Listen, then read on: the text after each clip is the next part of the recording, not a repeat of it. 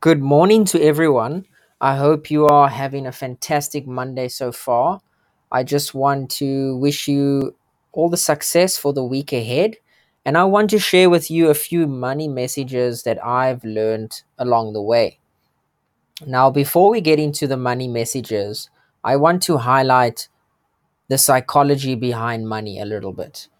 Now, your earliest memories of money usually influence your perspective so, what does that exactly mean? That means that how you respond or how you act with money sometimes are because of past traumas. Now, you may not even know it, but you could have been brought in a household where your parents never taught you to think of money as a tool to get you to where you wanted to be. And money is actually that. It's really a tool for us to use so that we can get to where we want to be. It shouldn't control us, but we should control it. Where most of us are actually letting money control our lives and not vice versa.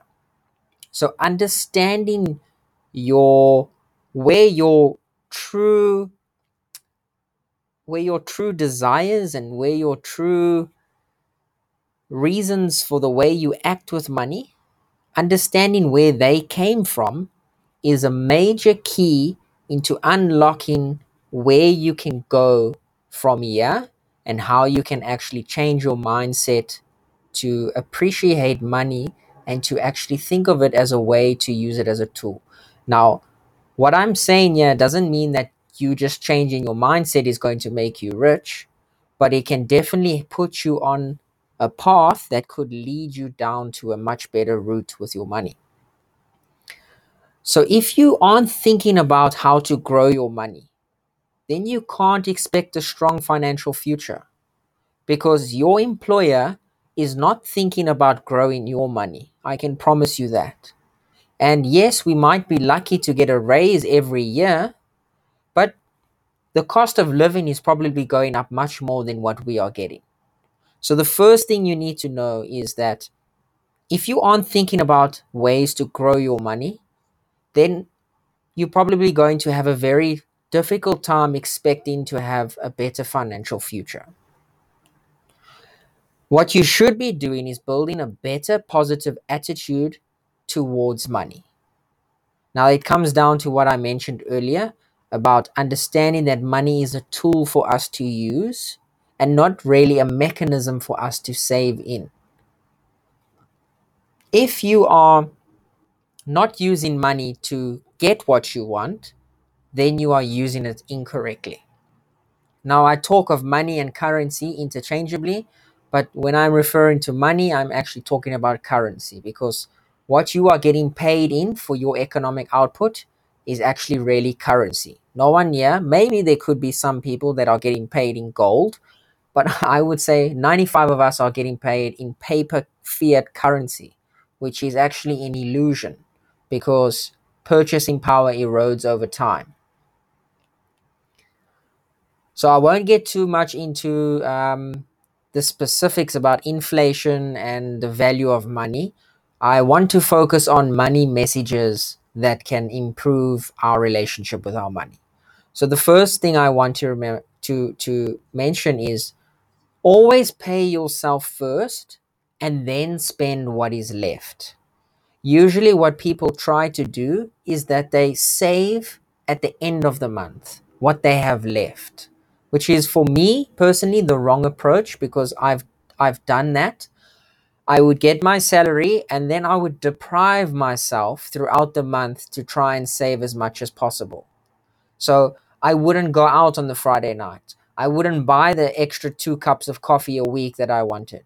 I wouldn't add on an extra pair of shoes that I needed for the gym. All right. And I realized that this isn't a way to live. Deprivation isn't going to make me rich all I'm doing is suffering in the process because what I'm trying to do is save my limited money that I'm getting. Most of us might only be earning one salary, one income, and then you go and try and deprive yourself from luxuries. Now, that's the wrong approach because life isn't about deprivation. We must enjoy ourselves. What we need to be focused on focused on is growing our income. So if you can grow your income but keep your expenses in line with what you are earning, then you can basically spend on what you want with no deprivation. So the main focus here is to look for ways to grow your income. Once you are able to grow your income and you have a surplus at the end of the month, then what you need to do is build up an emergency fund to protect you from any unexpected situations family issues, health issues, car expenses. I just want to bring this back and relate it to a personal experience of mine. Having a savings account or having an emergency account where you have some surplus funds sitting in case of thing when things go wrong, it gives you more opportunities. It reduces stress. Now the reason I say this is because for those of you that know me, I left South Africa almost 5 years ago and at that time, I was very scared, very nervous. And in hindsight, it was the best thing I did. But the reason I was able to make a, a, a big decision like that was because I had savings. I knew, okay, I, I have the ability to quit my job now and pay myself a salary for the next 12 months myself and not rely on anyone that gave me the mental capacity to think differently, to take more risk, and actually take on more chances. And that's what led me to go abroad because I knew, okay, if it goes wrong, I've got a salary for a year. I'll go over for three to six months, see what I can make of it. If it doesn't work, that's fine. I've got six months' salary to come back and I can look for work. Now, someone who's in a position where you are stuck in a job you might not like and have no savings, you immediately don't have the luxury to give yourself um, some leeway, some room to to take on more risk or to change the situation you are in simply because you fear where your next paycheck will come. So building a savings is very important. Now, what's also very important isn't just to have the savings. What you need to do is put your money to work by investing it. Because we all get paid, well, most of us get paid in fiat currency, which means every day I go to work, my economic output, we might still be re- reasonably young, and our energy that we are putting out, maybe uh, going to farm farm and, and we dig in. That energy that you use digging for example that energy you use typing on a computer that's your economic output. Now you want to store your energy in an asset that grows over time. So if you choose fiat paper money then you are actually at risk because paper money is currency. It's not money. There is a difference between money and currency. For example gold is money. Currency is just a mechanism of exchange. So most of us, if we are saving, we are saving in fiat, just numbers in a screen, for example, which is quite risky. So you need to put your currency to work. This is because we all we are not going to be young forever we are going to age and you need to store your economic output in something that's going to hold value. And the sooner we realize that our time is really our wealth, this will stop us from overspending. Everything we buy is just simply a trade off. So if I want to buy a new pair of shoes and it costs 300 Rand and I earn 100 Rand an hour, I'm basically sacrificing three hours of my time for the shoes. Now, is the trade off worth it? Yes, it might be because the shoes might be for gym, it might help with back pain, it might help with my posture. So the trade off is good. All right, but you have to look at things like that trade off between time and your money. And then you will realize that most of the things you buy is actually taking time away for you. Now, what you should be doing is buying time. Now, there's it, it's it's it's easier said than done because most of us are earning active income because we all go to work and and we'll give our time and we get paid for that. So there's only really two ways to grow your income like that. That's by working more hours, which you you you giving away your time, or you upskill yourself. So maybe I'm good at Excel, but now I can code. So now I earn more money because I've upskilled. I can now code and not just do work on Excel. But both of those things reach a threshold. Eventually, there's only an X amount of hours in a day. So I can only earn an X amount. And eventually, I can only upskill myself to a certain point before I have to change industries and start all over. So, those are the two ways to do it. But we should be looking at ways to buy time. So, making money without rendering our time. And how do we do that? Uh, there are a few ways, but my personal favorite is using the internet to grow income. What do I mean by this is that I'm using a network and and the internet, I'm using that to leverage what I have to save time. So think about someone that started a grocery business, not a grocery business, a bakery business where they cook at home, they make cookies, they make pies, whatever it be they still have to put in the time and the effort, right, to make that pie or that cookie and then sell it. So they're still rendering their time even though they're working for themselves. Now, what they could do is show their success or give out information about what they've done. So, for example, if I started making 200 Rand a week and now I'm making 5,000 Rand a week, would other people not want to know how I did that? Most likely, yes, because I am a success story. So, my experience, my knowledge on this specific topic or this, this business will be something that people would be interested in. So, if I can package that into, let's say, an ebook or a course or mentoring most likely people are going to buy that or want to be interested in learning about how I did it so that they can go and do the same. So that that's an example of using the internet and your knowledge and monetizing that in a way so that other people can emulate that specific success. That becomes perpetual income once it's done, and that's where you can buy back time. Maybe instead of making 10 cookies now i can make five and i save myself five extra hours a week but i'm still earning the same amount. That's five hours of extra time for yourself. To go to the beach sleep a little bit late take a day off maybe work on new streams of income another way to make more money is to solve problems for people. Now it's easier to say that but people need to be told what the problem is and then they need to be given a solution on how to solve that problem. They don't even know that's a problem. So i'm going to say that again. Solve problems. Most people don't even know what the problem is until you've showed them the problem and then give them a solution that solves the problem that they didn't even know was a problem and you'll have a customer So those are just two ways to grow your income, and I just want to point out that it, I think it's quite important to grow your income in today's world. And if you're reliant on one employer, you're basically only a few months away from going bankrupt.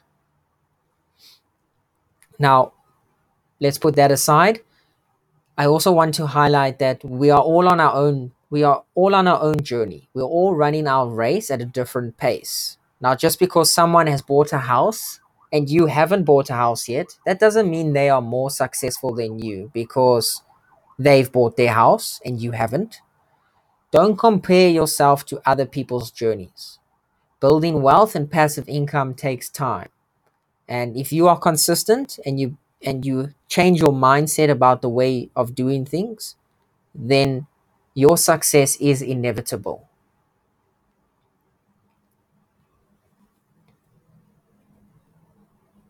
And on top of that, building wealth requires commitment to saving and investing. So you don't get to that point of buying a house without making a commitment to save the money to get that house or to increase your income. So you need to be commit- committed to what you want to do and be consistent. Every month, you need to make sure you save in money, invest in the money. Not one month, not two months, but every single month. Now, I mentioned earlier about deprivation, how you shouldn't deprive yourself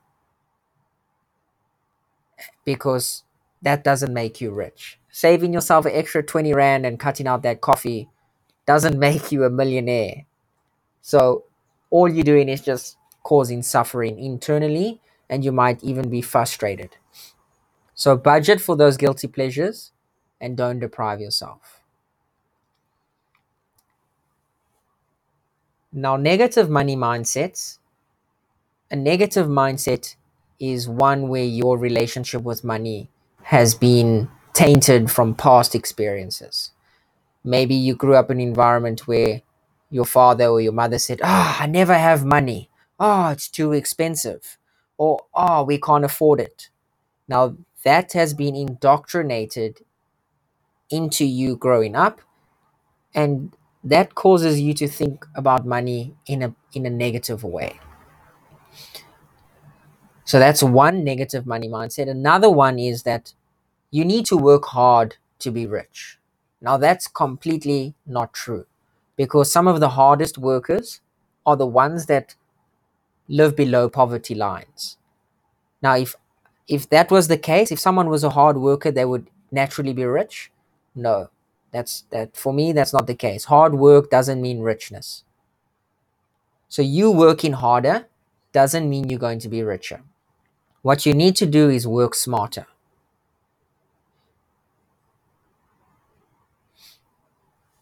Another mindset, negative money mindset, is that money equals stress. Now, I don't believe that because I believe that savings reduces stress and it opens up many more options to you. Like I mentioned earlier, when I took a risk of going abroad, I had more options because I had some savings and that returned less. It, it made me stress less at the end of the day.